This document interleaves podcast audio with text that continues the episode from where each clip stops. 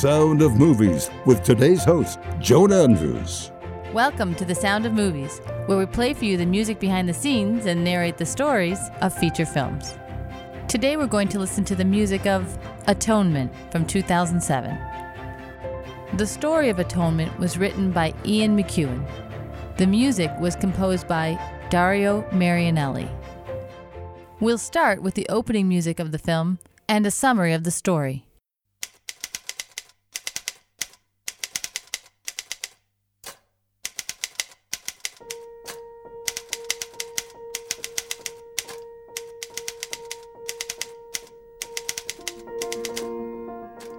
Atonement is the story of a lie and its consequences. The liar is 13 year old Bryony Tallis. Driven by jealousy, she tells a lie about the man her sister loves. The story that follows is how that lie affected her sister, Cecilia Tallis, the man she loves, Robbie Turner, and of course, Bryony herself, for the rest of their lives.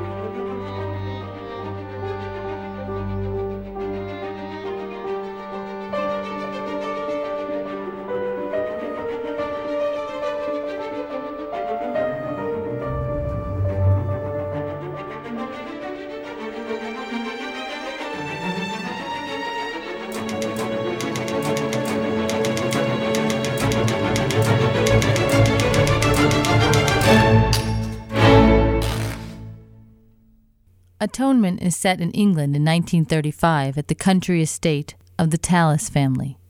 We first meet Bryony Tallis. She's a 13 year old girl with an active imagination and aspirations to be a writer.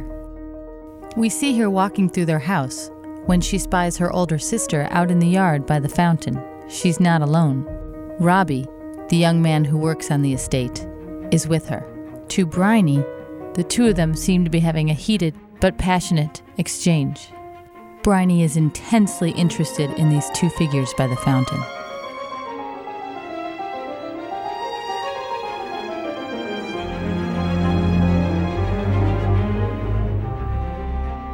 We then see the scene again, this time not from Bryony's perspective, but as it really happened. We see Cecilia has purposely tried to engage Robbie in conversation. Though her style is a bit abrasive, Robbie is amused by her. And when she creates a difficult situation for them both, he remains quite respectful of her and accepts the blame.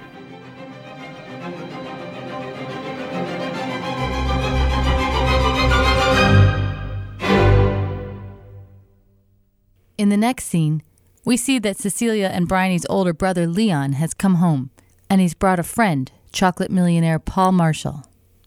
We learn there's going to be a grand dinner that evening, and to Cecilia's surprise, Leon has invited Robbie to join them.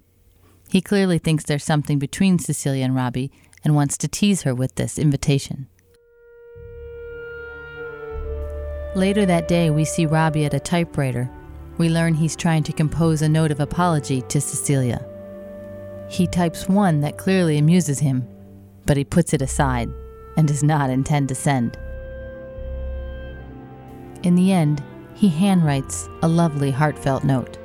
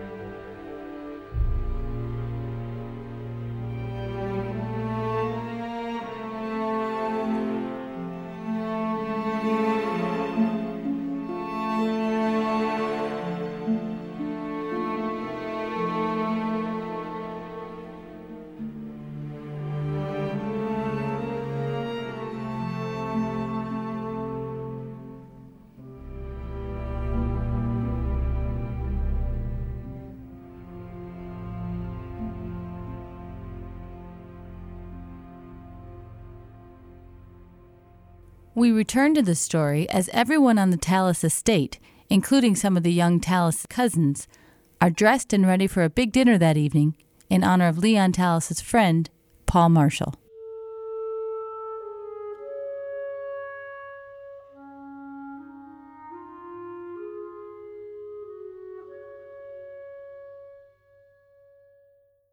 Robbie, in his tux, walks over to the estate. He sees Bryony on his way and asks her to deliver a note to her older sister, Cecilia. Bryony eagerly accepts the task.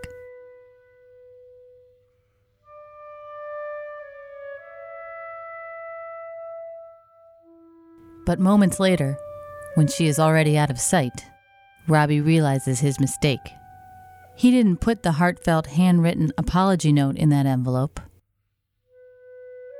He put in the note he typed for his own amusement about what he'd really like to do with Cecilia, but would never dare discuss in polite company.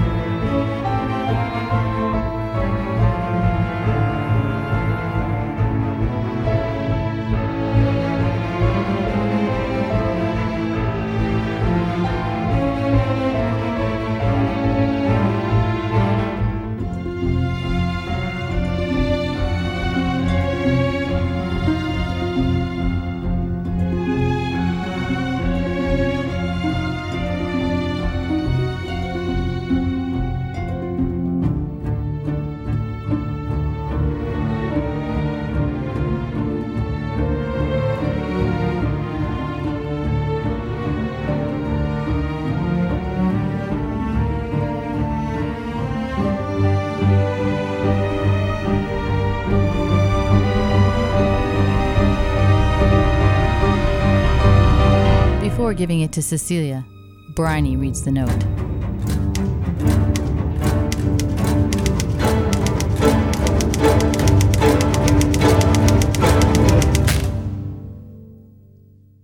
Bryony is shocked by the note, and her imagination begins to go to work on what it might mean. Cecilia, too, is shocked by the erotic nature of the note, but when Robbie arrives, she realizes she shares his passion.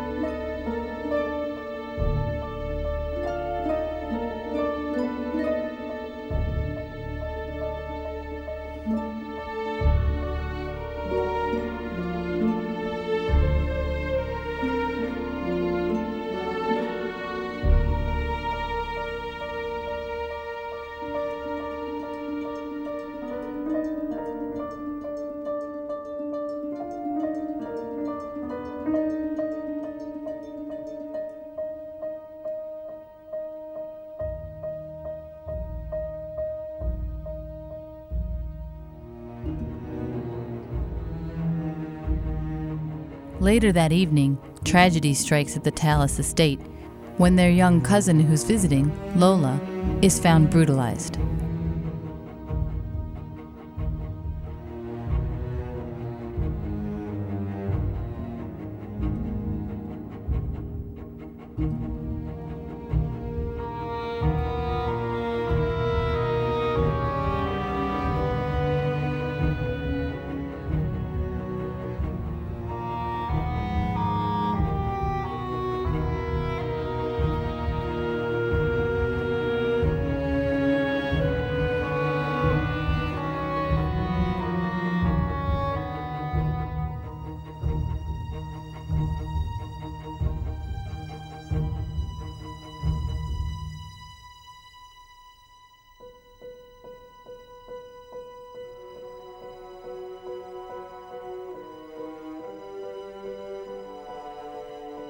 To everyone's shock, including Lola's, Bryony declares she witnessed the attack, and the attacker was Robbie.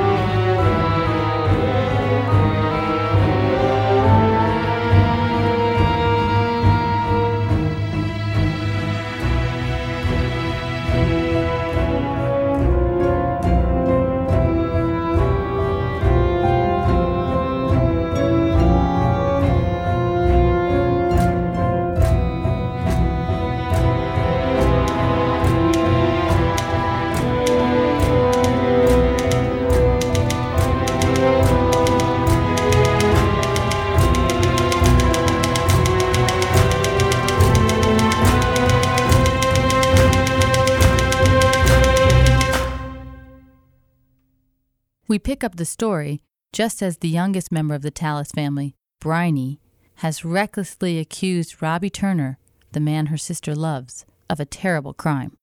Based on her testimony alone, Robbie is arrested. Cecilia knows Robbie can't be guilty, and she declares her love to him, even as she says farewell.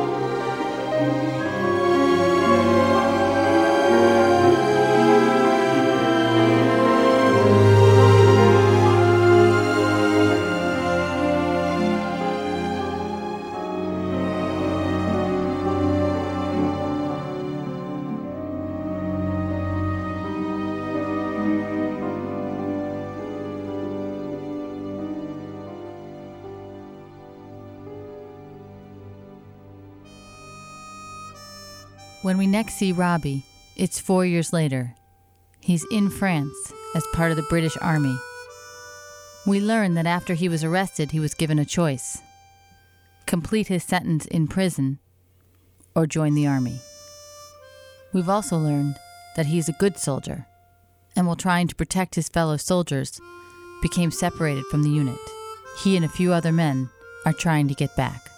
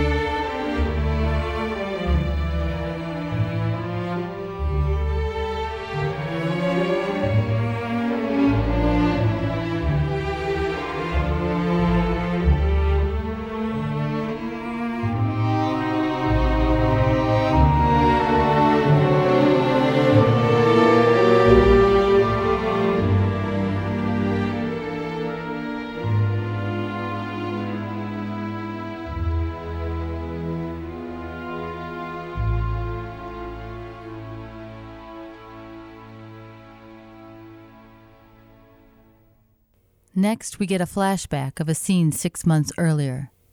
Robbie is on leave. He enters a London cafe. He's meeting Cecilia. We learn this is the first time the two of them have seen each other since the night of his arrest.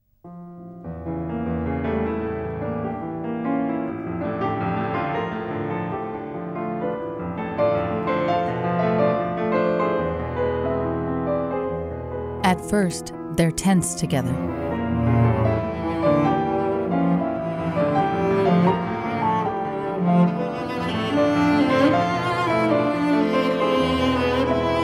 Robbie wonders whether a few moments of passion three and a half years ago are all they really have. Cecilia assures him, as she said in all her letters, he has her completely.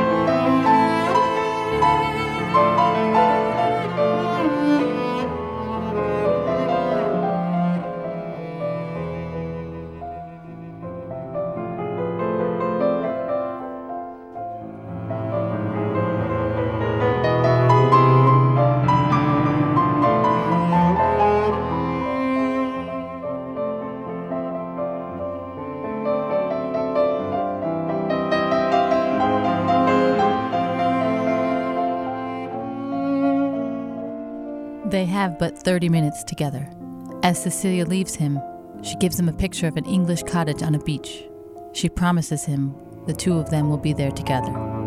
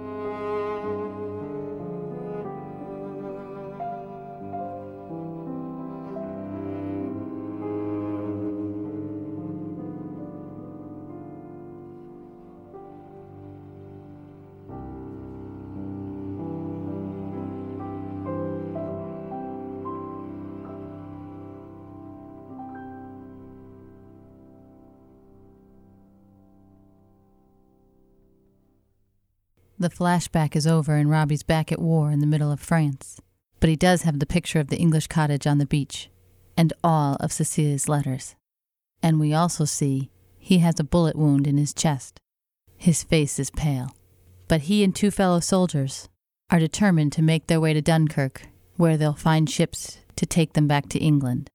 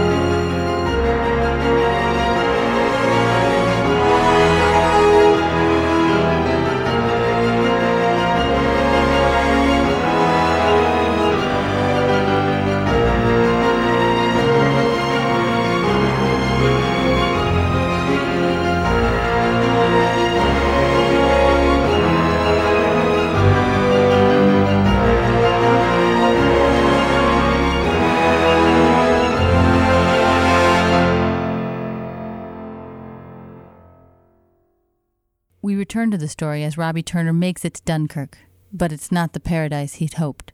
Hundreds of thousands of fellow soldiers are waiting for long overdue ships to take them back to England.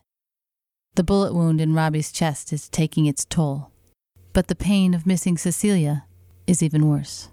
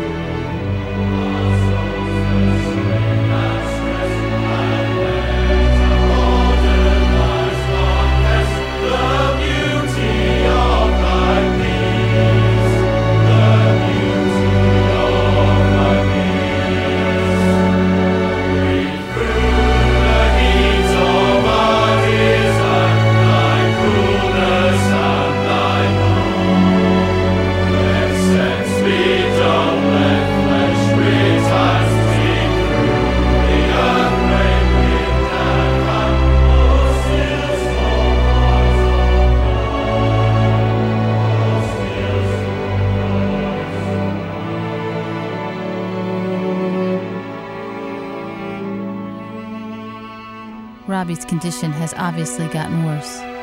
A fellow soldier finds a place for him to rest his head. He closes his eyes, looking at the picture of the cottage on the beach that Cecilia promised him.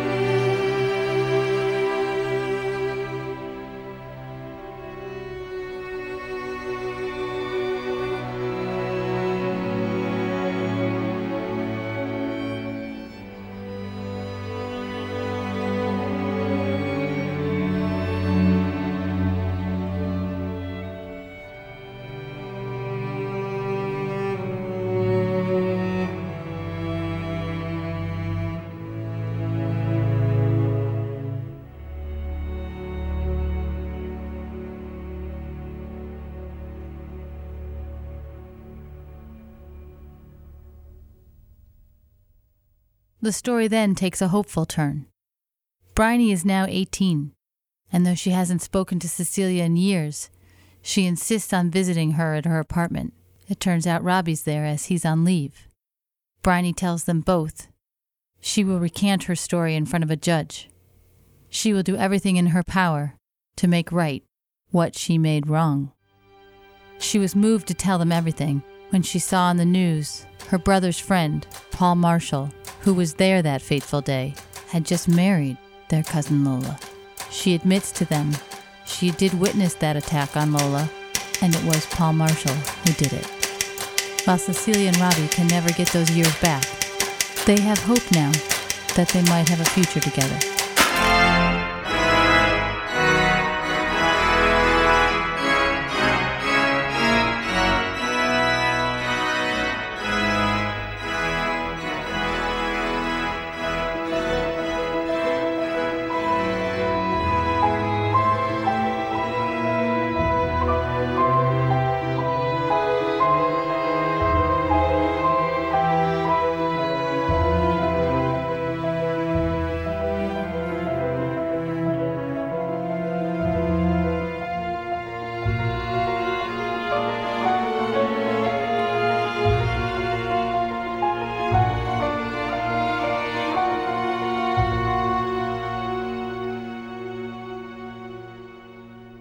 But the story isn't over.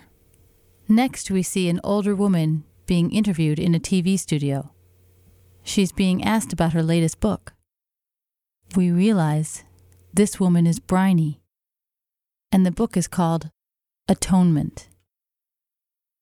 She's written the story of Cecilia and Robbie and her lie. She says it's all true, except for the ending. She never did confess to Cecilia or Robbie. And, worse than that, Cecilia and Robbie never saw each other again. They never got the chance. Robbie died when he put his head down in Dunkirk, and Cecilia was killed in a bombing in London three weeks later.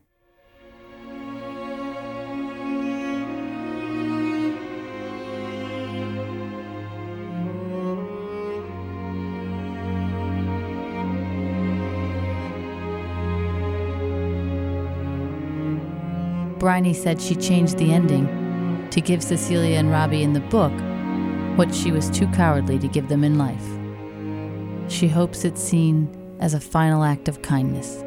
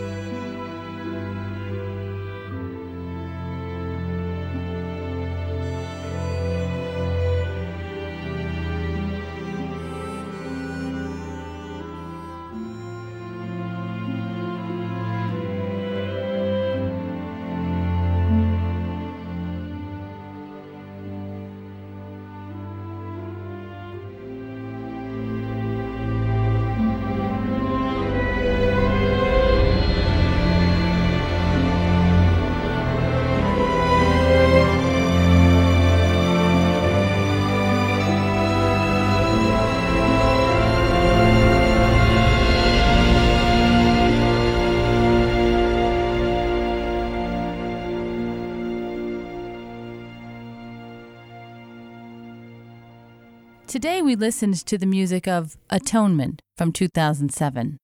Now we have for you a bonus song from the movie. In a scene we didn't discuss previously, we see Bryony Tallis, now an 18 year old nurse during World War II in London.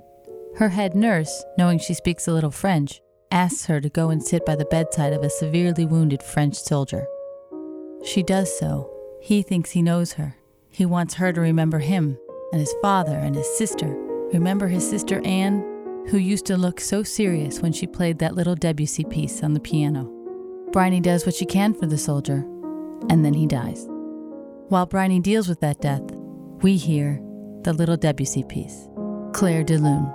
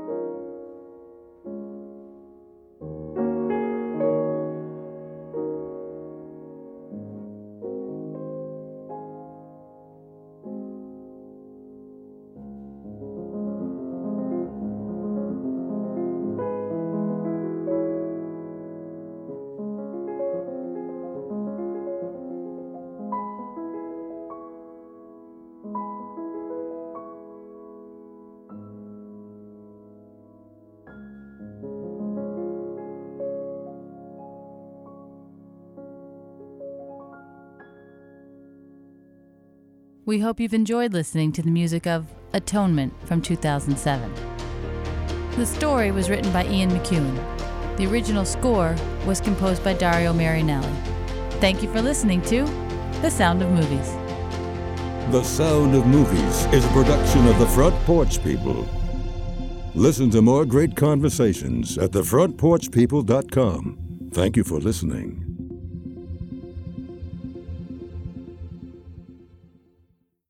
Hello, everyone. My name is Matt Neglia, and I am the host of the Next Best Picture podcast, part of the Film Entertainment Awards website, nextbestpicture.com. On our show, we explore all year long what is possibly going to win Best Picture at the Oscars. We do this by conducting interviews with people within the film industry, holding weekly reviews of the latest theatrical releases, and on our main show, where we dive into various different topics, answer your fan questions, and also do our best to explore Oscar history's past in hopes that it will tell us something new for this upcoming award season race. We hope that you will join us on all of the various podcasting networks. We look forward to seeing you over at nextbestpicture.com.